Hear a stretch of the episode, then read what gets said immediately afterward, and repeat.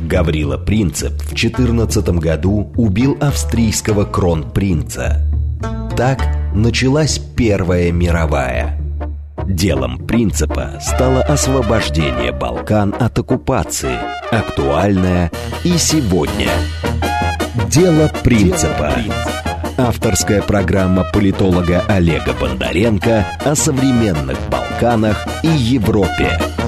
Дело Принципа. Программа предназначена для лиц старше 16 лет. Добрый вечер, Москва. Как всегда, по четвергам в 8 вечера вы слушаете программу «Дело принципа». Это совместный проект радиостанции «Говорит Москва» и портала Balkanist.ru. С вами я, Олег Бондаренко.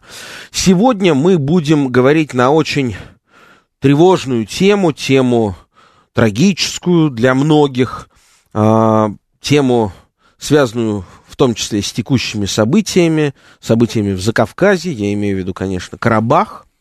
И проводить параллели, которые напрашиваются сами собой, как будто, знаете, по мгновению волшебной палочки, параллельно с такой скоротечной войной в Карабахе случилось очередное резкое обострение в Косово. Впервые с 2004 года погибло 4 серба, хотя там постреливали периодически, но вот до летальных жертв не доходило. И, конечно, будем проводить параллели, потому что для меня, как для балканиста, напрашивается совершенно очевидная, единственно возможная здесь параллель с событиями 1995 года в республике Сербская Краина в Хорватии, когда за 5 дней скоротечно, быстро мощная хорватская армия, снабженная большим количеством немецкого, в первую очередь, оружия, пользуясь полной поддержкой и благосклонным отношением тогдашнего Запада, зачистила просто сербский анклав. И десятки и сотни тысяч сербов, общая цифра составляет более 200 тысяч сербов, вынуждены были в течение там нескольких недель на своих машинах, чуть ли не гужевым транспортом, на повозках перевозить скромные пожитки 90-х годов воюющей Югославии, собственно, в Сербию. Сейчас мы видим ровно такие же кадры по Лачинскому коридору тянутся, из космоса снимают, даже на спутниковых снимках это видно, огромная вереница машин армянского населения Карабаха, который не хочет жить на территории, контролируемой Азербайджаном, которые хотят вернуться в Армению. Все то же самое. Единственное, что вот меня поразили кадры, очень так до глубины души затронули кадры, когда уезжали вот эти вот сербы из республики Сербская Краина в 95 году на маленьких машинках, застава, знаете, таких. Мужчин не было, мужчины воевали, поэтому за рулем были или женщины, или даже дети, там, несовершеннолетние, там, 15-летние подростки, 14, там, 12-летние даже, мальчики. И я помню прекрасный, он ужасный, конечно, кадр, когда едет застава, груженная поклажей, там 6 человек в салоне, а на крыше гроб. На крыше гроб, потому что вывозят даже гробы, выкапывали гробы, потому что понимали, что назад на территорию, занятую хорватами, то есть противникам своим, не вернуться. Сейчас, к сожалению, похожая ситуация с армянами. Сегодня мы хотим эту тему обсудить с моим коллегой, журналистом, специалистом по ближневосточному региону, по Закавказью, человеком, который провел больше месяца в предыдущей войне 44-дневной, 30 дней, Аббас, да, вы провели в Нагорном Карабахе. Аббас Джума у нас в гостях. Аббас, приветствую. Приветствую. Ну, только мы договорились, там, специалисты и так далее. Ну, насколько может быть специалистом журналист? Как журналист? Да, ну, да, может да. быть, конечно. Ну, наверное, может быть. Что-то знаю, что-то видел, быть. Да. Аббас, в первую очередь опишите, пожалуйста, настрой, который вы тогда, ну, в общем, это было 2 года назад, я думаю, с тех пор не сильно все поменялось, которому вы тогда стали свидетелем, насколько на самом деле это поражение, как тут очень многие у нас пытаются показать, поражение Армении, поражение там Пашиняна. А мне иногда кажется, что это поражение России, на самом деле, потому что именно на Россию возлагали свои надежды армяне Нагорного Карабаха? Ну, это общее поражение, безусловно. В большей мере нашей или армянской, или карабахской, я не знаю. Конечно, если мы рассуждаем о поражении как о потере, то больше всего потеряли карабахцы. Люди вынуждены сегодня покидать свои дома, забирать все самое необходимое и уезжать в неизвестность. Дома, в которых жили они, их предки, их родители, бабушки, дедушки, это же история, длится с незапамятных времен. Вот вы сказали про быстротечный конфликт, а он совсем не быстротечный. То, что произошло сегодня, началось давно, и даже не в 2020 году. Конечно, вот, это первый конфликт в Советском Союзе, межнациональный конфликт. Конечно. Это к вопросу о том, что будет, если мы сейчас заморозим украинскую историю, вот оставим все как есть, обязательно получим что-то подобное. Ну, понятно, грубое очень сравнение, не совсем корректное, просто к тому, что, понимаете, такого рода конфликты, они не заканчиваются просто так. Но тут не надо даже не уходить ни в какие параллели, потому что, собственно, в Армении дальше следующий пункт программы — это Зангезурский коридор. Именно так. Вот вы с языка сняли, что и сегодня история не закончилась. Хотя, казалось бы, ну все. Вот пришла сегодня новость, что Карабаха больше нет. Его не будет официально с 1 января 2024 года. А нет, дорогие друзья. А послушайте, что говорит господин Эрдоган, который воспринимает эту победу как собственную. И, кстати, он недалек от истины. Послушайте, что он говорил с трибуны Совбеза ООН. Не Совбеза, прошу прощения, с этого Генассамблеи ООН. Почему он воспринимает эту победу как собственную? Потому что то, что началось в 2020 году, 27 сентября, и закончилось вот на днях, это победа Турции, прежде всего, турецкого оружия, турецкой дипломатии, турецкой наглости, турецкого напора, вот, руками азербайджанцев. Там немножко еще израильтяне поучаствовали, и получили свое, что называется, подобрались очень вплотную так. Израильтянам к нужен был, доступ к Ирану. Да. И сегодня, если вы посмотрите кадры из Баку, ликующие азербайджанцы очень часто держат в своих руках, в одной руке флаг Турции, а в другой флаг Израиля. Человек далекий от этой истории. Думает, что что-то не так. Это странная тема. Задаст вопрос, причем здесь Израиль? Ну как, причем? А лоры чьи, там всякие хоропы и прочее вооружение. Ну, ракета, лора, вот мне, кстати, показывали, я когда был в Карабахе, мне вот показывали израильские вот эти прибамбасы. Вот хоропы, это беспилотники. То есть помогали вооружением, ну и вообще в целом очень даже болели за Азербайджан. Вот. У карабахцев, конечно, шансов не было. Особенно с учетом того, что их все покинули. В этот раз уж так точно. Ну, никто не встал на их защиту. Запад что-то там, заявил. Но заявления, звучащие из Франции или там из Соединенных Штатов Америки, из уст тех, кто не является армянином, понятно, армяне, у них это их боль там и так далее, армянство, диаспора, я сейчас не про них, я говорю про политиков, вот те, кто заявлял о недопустимости и так далее, преследовали только одну цель, это как можно глубже вбить клин между армянами и русскими.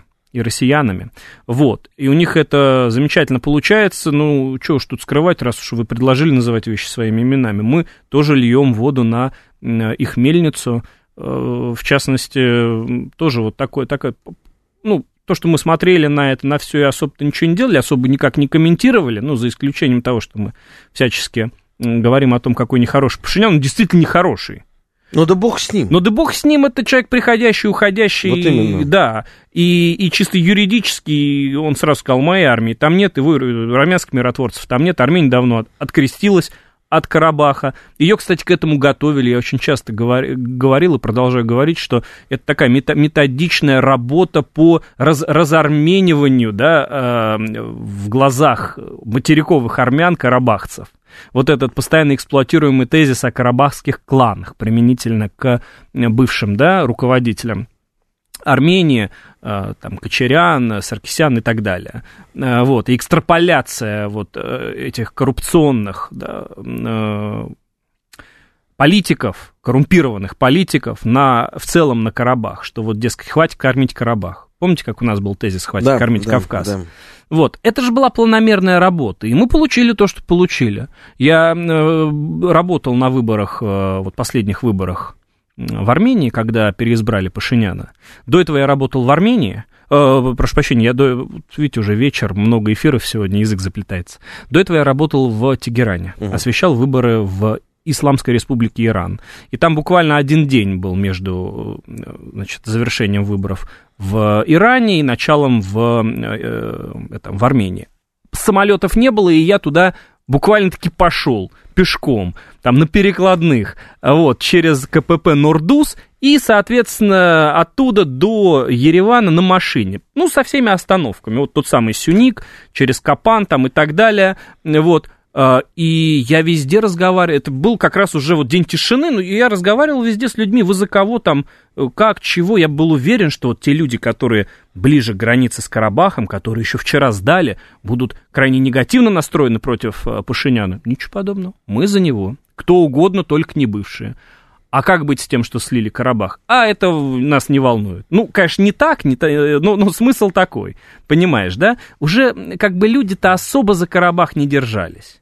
Его Армения действительно не признала, ну и очень многие... А вот, кстати, почему? Я не специалист по Закавказью, но я вообще не понимаю, почему Армения не признала Карабах. Я могу лишь догадываться, но, как мне кажется... Не признала тогда еще, в начале 90-х. Никогда не признала, да, потому что бывшие руководители, как, собственно, и Пашинян, просто Пашинян, он это артикулировал, он как бы завершил все это дело, поставил точку. Никто не хотел лишних проблем. Их все устраивало. Деньги идут, деньги к деньгам, страной рулим как хотим. Зачем нам эта большая политика, большие проблемы? Может быть, если бы были реальные политики... патриоты, да, серьезные люди, признали бы, и удалось бы многого избежать. Но, во всяком случае, тут бы уже Россия не смогла сидеть и молча наблюдать. Это была бы часть Армении, Армения член ОДКБ. Я не говорю, что не было бы заварухи, но, возможно, все было бы гораздо сложнее для Азербайджана. Но никто не захотел проблем, потому что временщики, вот так вот. Они передавали вот эту эстафетную палочку, вот тебе этот незавершенный конфликт. А тот другому, а тот третьему. И произошло то, что произошло. Опять же, расслабленные армяне и готовившиеся несколько десятилетий азербайджанцы к этому дню. Готовившиеся по всем фронтам. И оружие копили, и деньги, и связи, заручились поддержкой второй армии НАТО и вперед. Но не будет ли сейчас также Армения начинать готовиться к тому, чтобы как-то пытаться отвоевать, по крайней мере, в будущей войне за Зангезурский коридор? Вот сейчас им надо готовиться к тому, чтобы не потерять уже суверенную часть Армении. А вот сейчас им надо готовиться к тому, чтобы не потерять действительно Сюник. Угу. Я уж не говорю, будут ли они, как и азербайджанцы, все это время с 90-х готовиться к реваншу в Карабахе. Возможно ли это в каком-то обозримом будущем? Я не могу сказать. Угу. Но логика подсказывает, что, наверное, так должно быть. Я не верю в то, что все, Азербайджан поставил точку. Это конфликт, который сегодня приостановился, но наверняка начнется когда-нибудь снова. Напоминаю, что у нас работает СМС-портал для ваших сообщений по номеру +7 925 48 94 8. Телеграм для сообщений говорит МСК-бот. Во второй части программы будем ждать ваши звонки с вопросами по номеру 8 495 73 73 94 8. А если вы нас хотите не только слышать, но и видеть, на YouTube заходите и канал «Говорит Москва» ищите. У нас на связи эксперт-политолог Глеб Кузнецов. Глеб, приветствую, слушатели, вы нас? Здравствуйте, да, слушаю. Здравствуйте. Вас. Глеб, мы печальные беседы ведем вокруг Карабаха, почему так сложилось, почему Армения не признала Карабах, что было бы, если бы признала. Конечно, история не знает слагательного наклонения, и каковы перспективы дальнейшего продвижения вот этого тандема, как он называется, один народ, два государства, да, турецко-азербайджанского тандема в Закавказье. Не просто же так Эрдоган принимал парад с Алиевым в Нахичеване. Да. Это, мне кажется, было очень важным символическим актом с точки зрения того, что, ну, а дальше мы Нахичевань, собственно, соединим с Азербайджаном, материковым Азербайджаном, и разделим уже Армению на две части. Если раньше Азербайджан жил в таких вот разделенных форматах, сейчас Армения пусть поживет, но это уже будет... Там, правда, препятствия большие есть в виде Ирана, и турецкий лидер не мог этого не упомянуть в последний раз, сказав, что, может, через Иран это все пройдет. Угу. Ну, как это будет выглядеть, мне пока сложно представить. Это был Аббас Джума, а теперь слушаем вас, Глеб Кузнецов. Еще раз здравствуйте. Ну, во-первых, мне кажется, не следует придавать излишнего значения, так сказать, тому, что встреча Алиева и Эрдогана происходит именно... в Нахичеване. Нахичевань – это родина Турецко-Азербайджанского союза. Нахичевань – это, в общем, причина, почему он состоялся.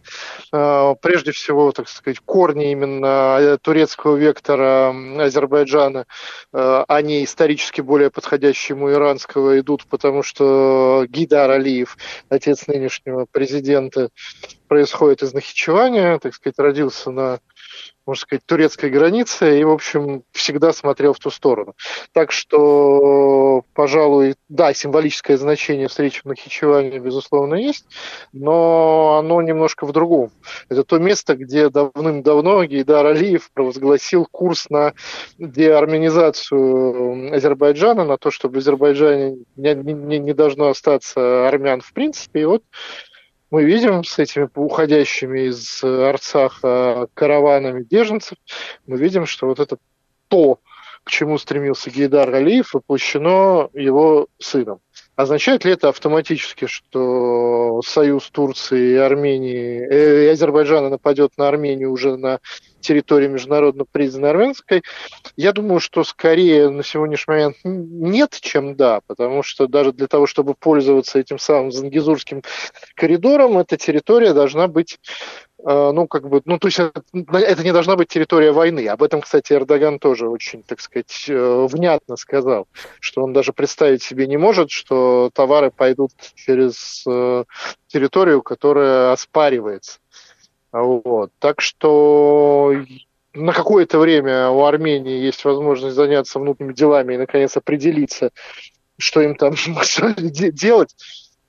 Но это не значит, что рано или поздно уже новые максималистские цели может президент Азербайджана подставить.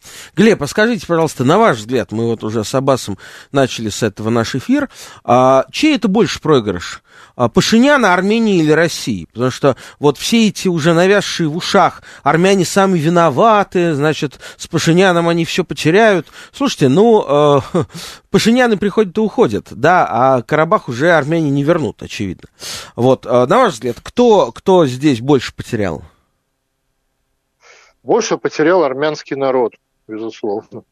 В этом отношении, что для России это интерес такой немножко абстрактный, отвлеченный.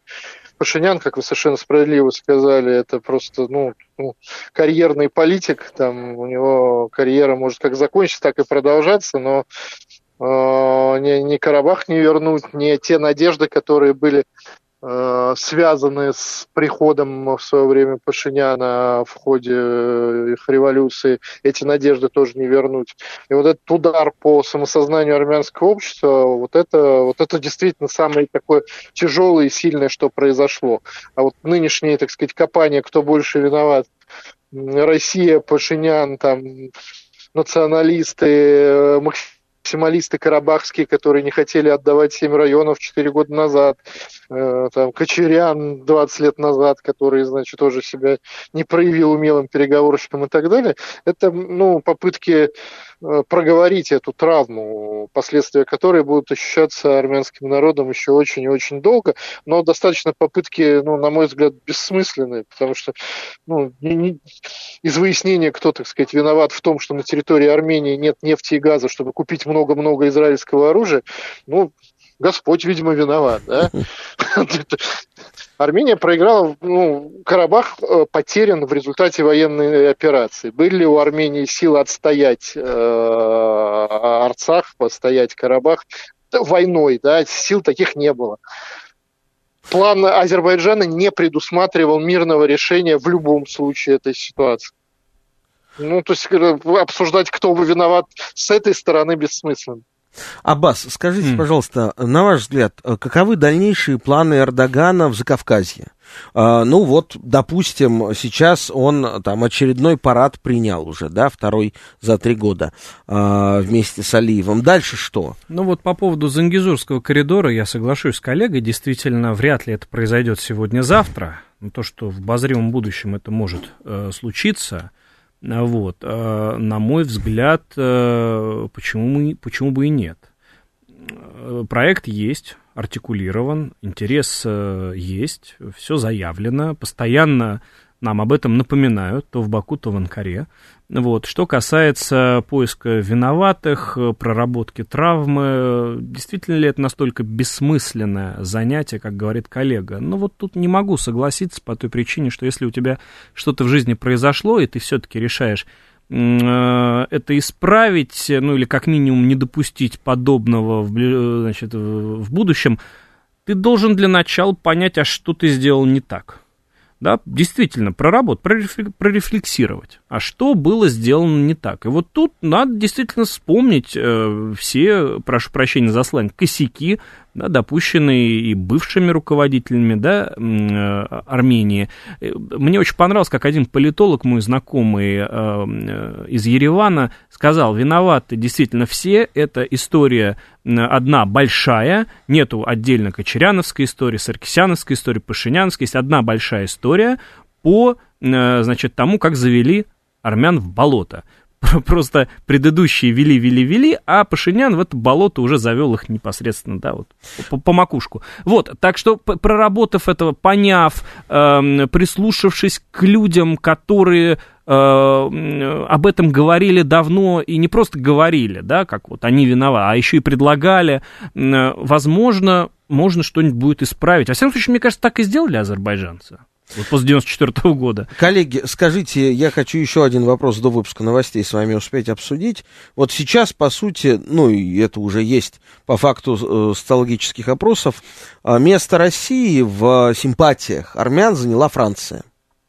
Россия больше не воспринимается населением Армении как главный союзник, там, и брат, и так далее, и так далее. Ну, наверное, Россия тоже в этом виновата, давайте будем говорить честно.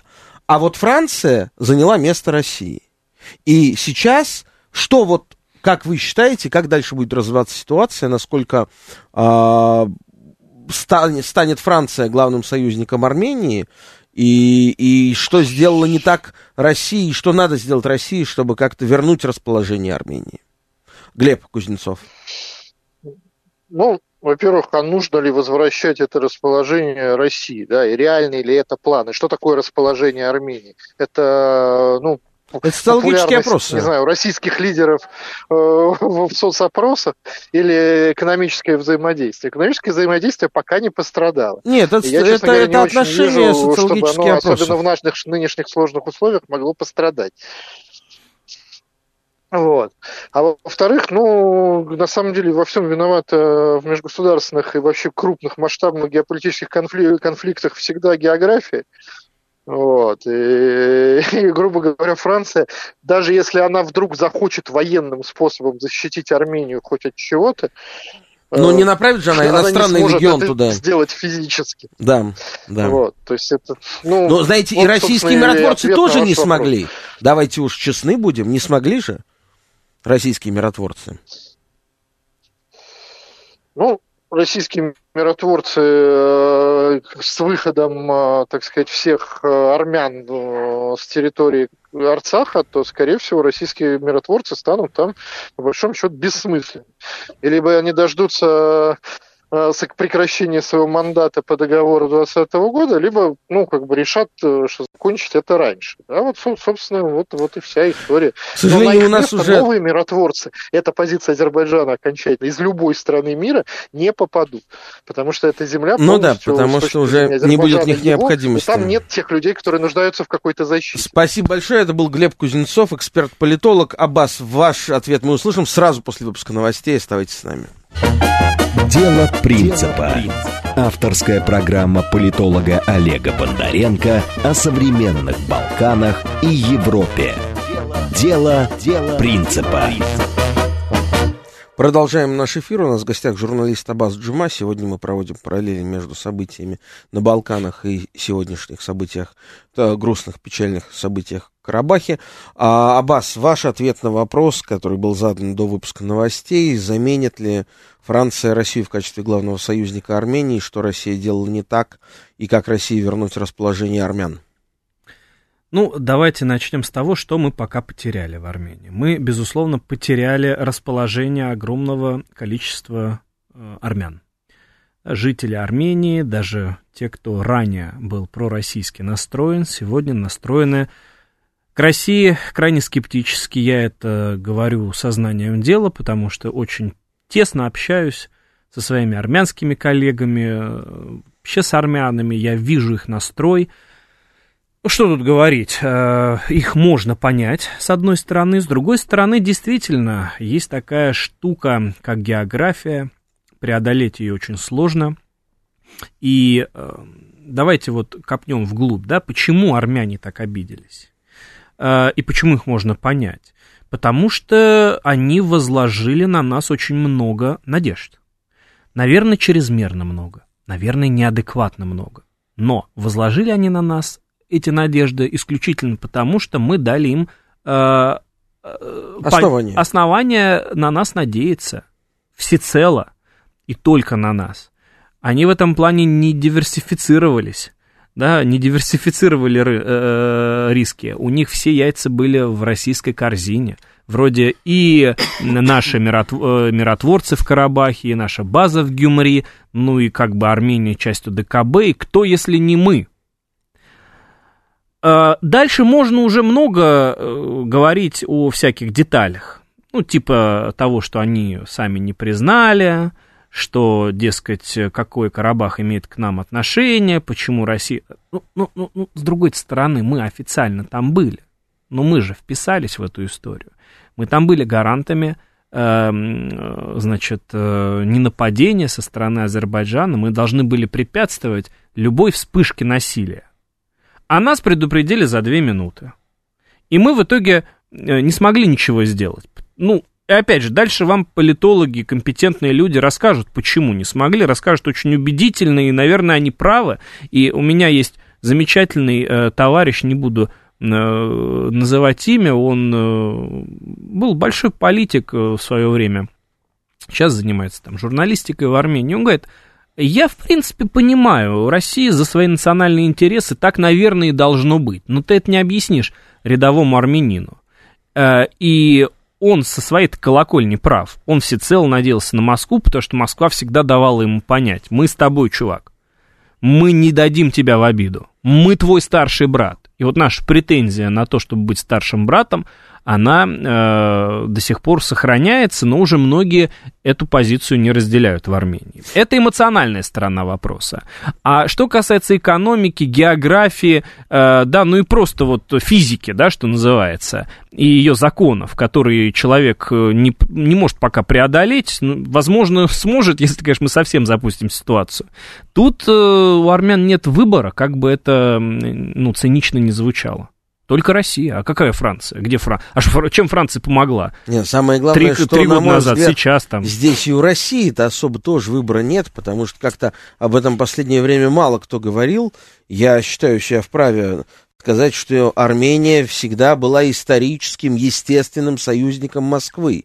А для Азербайджана Турция всегда будет ближе, конечно, чем Россия. Это, всегда. Ну, это и соотношение количества азербайджанцев и армян, проживающих в России, ни о чем не говорит.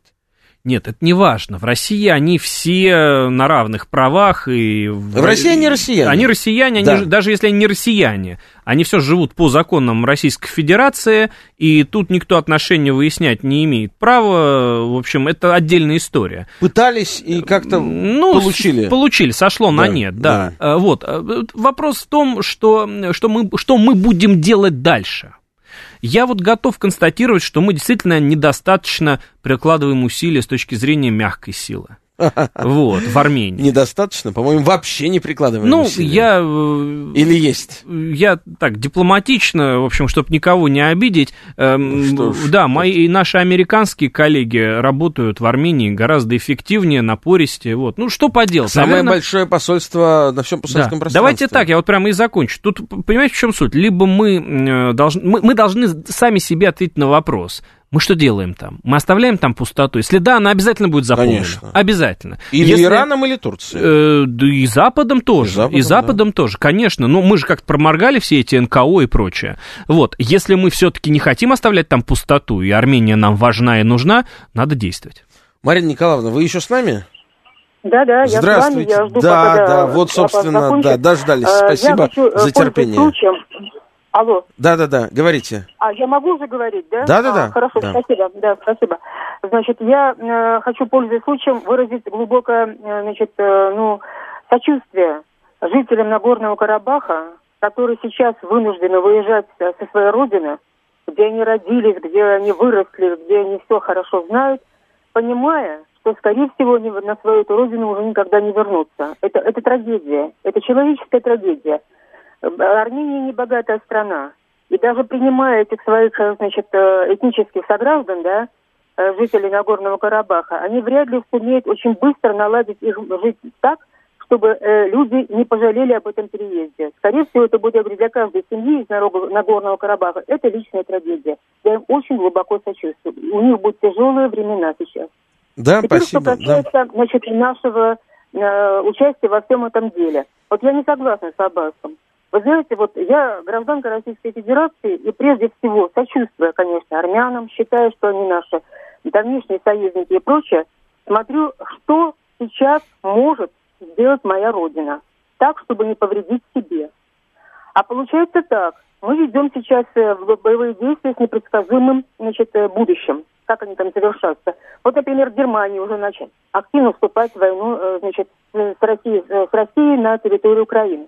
Мы не знаем, как дальше будут развиваться эти события. Поэтому, как я полагаю, в интересах моей родины, Российской Федерации, важно сейчас не допустить развития боевых действий где-то там далеко на южных тылах.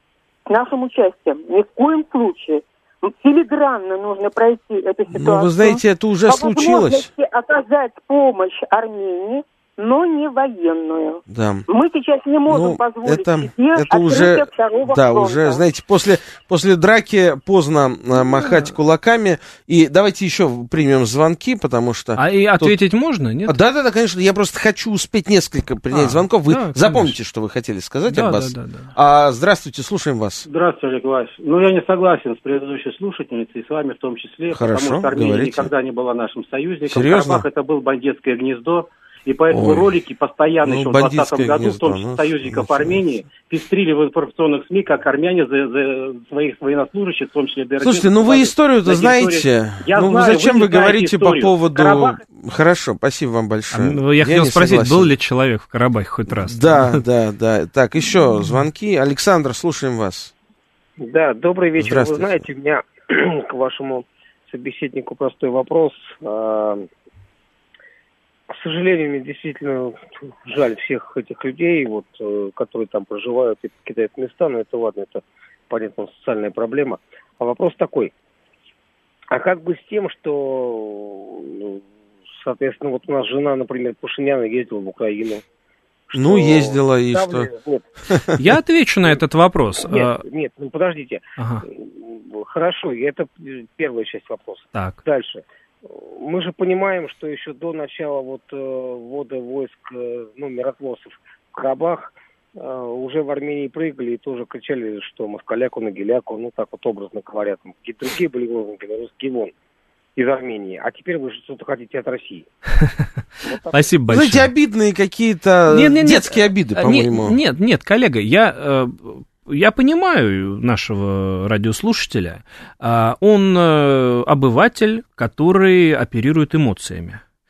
И на уровне эмоций я могу его понять. Человек видит то, что ему показывает картинка. Я не знаю, бывал ли он в Армении, в Карабахе, человек, задававший вопрос, или не бывал. Много ли у него среди армян друзей? сколько среди них антироссийски настроенных, сколько пророссийски и так далее. Но он увидел картинку, и его эта картинка разозлила, и, в общем, все, никаких вам больше, значит, плюшек.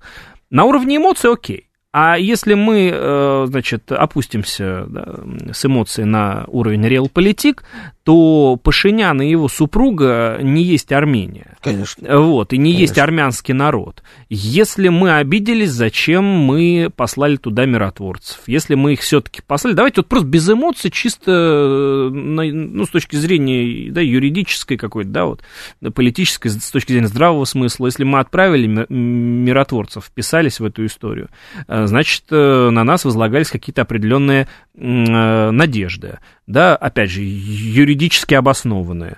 Чем должны были там заниматься миротворцы, да, что было прописано в условиях нахождения нашей миротворческой миссии на территории НКР.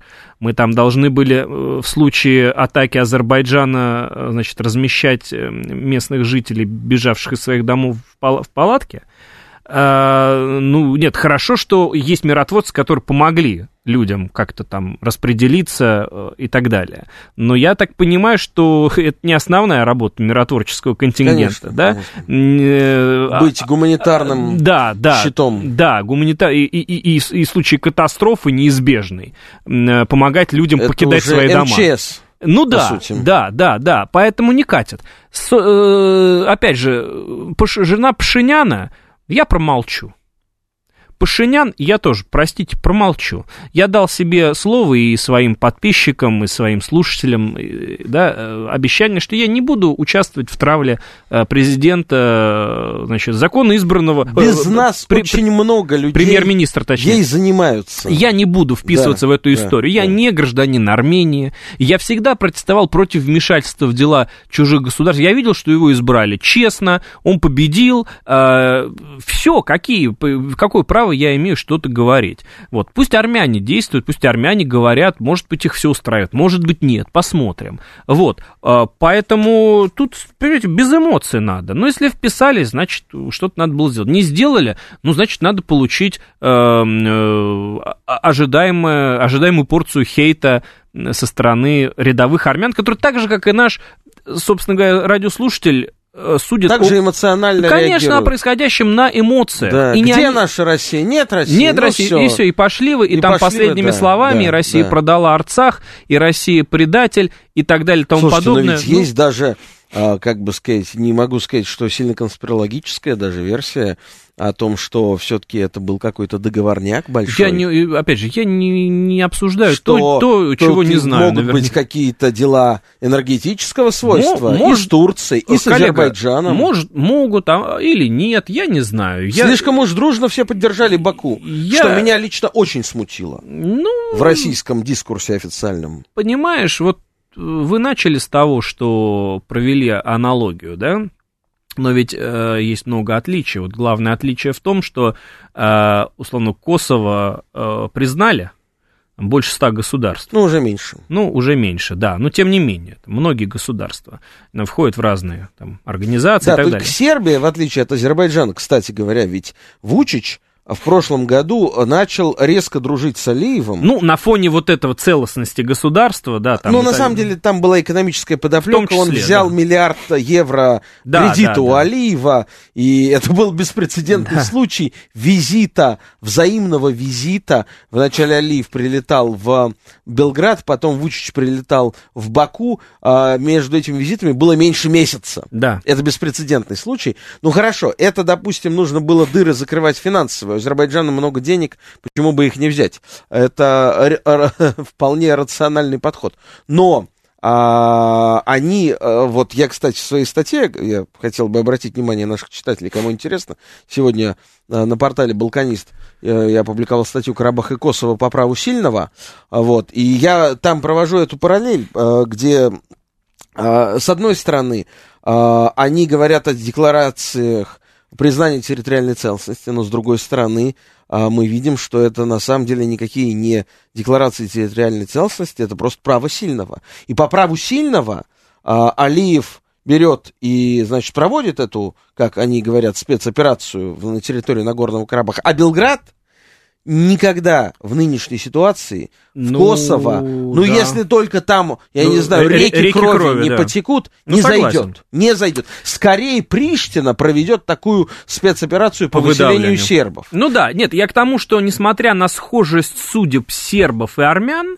политически все-таки, есть резолюция ООН 1244, по-моему, согласно которой Косово, Метохия — это часть Сербии, а при этом такая же, резолюция повествует, ООН повествует о том, что Карабах — часть Азербайджана. В этом смысле, Сербия, Азербайджан ближе гораздо, чем Сербия и Армения. То есть, совсем уж прям отождествлять эти два кейса я бы не стал. Тут много, на самом деле, подводных камней, хотя, безусловно, аналогии напрашиваются, и Милошевич, и Пашинян друг на друга, похожи. И, в общем, там много чего можно обсудить с этой точки зрения. У нас есть еще звонок. Сергей Алексеевич, здравствуйте. Слышите? Добрый вечер. Да. У меня такой вопрос. Вы сказали, что мы не дорабатываем в плане мягкой силы. Угу. Скажите поподробнее, что вы имеете в виду, и говорите, американцы работают более эффективно. Могу пример конкретно. Кто им помогает? Кто что и помогает американцам? И вот тот, кто и что им помогает, нам может это было помогать или нет?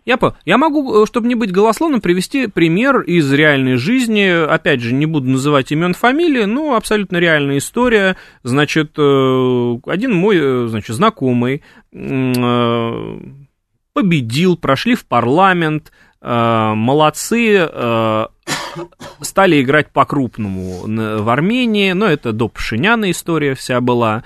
Он мне рассказывает, говорит, первый звонок с поздравлениями. Кто? Посол Соединенных Штатов Америки. Звонит, говорит, поздравляем, давайте встретимся. Посол целый, давайте встретимся.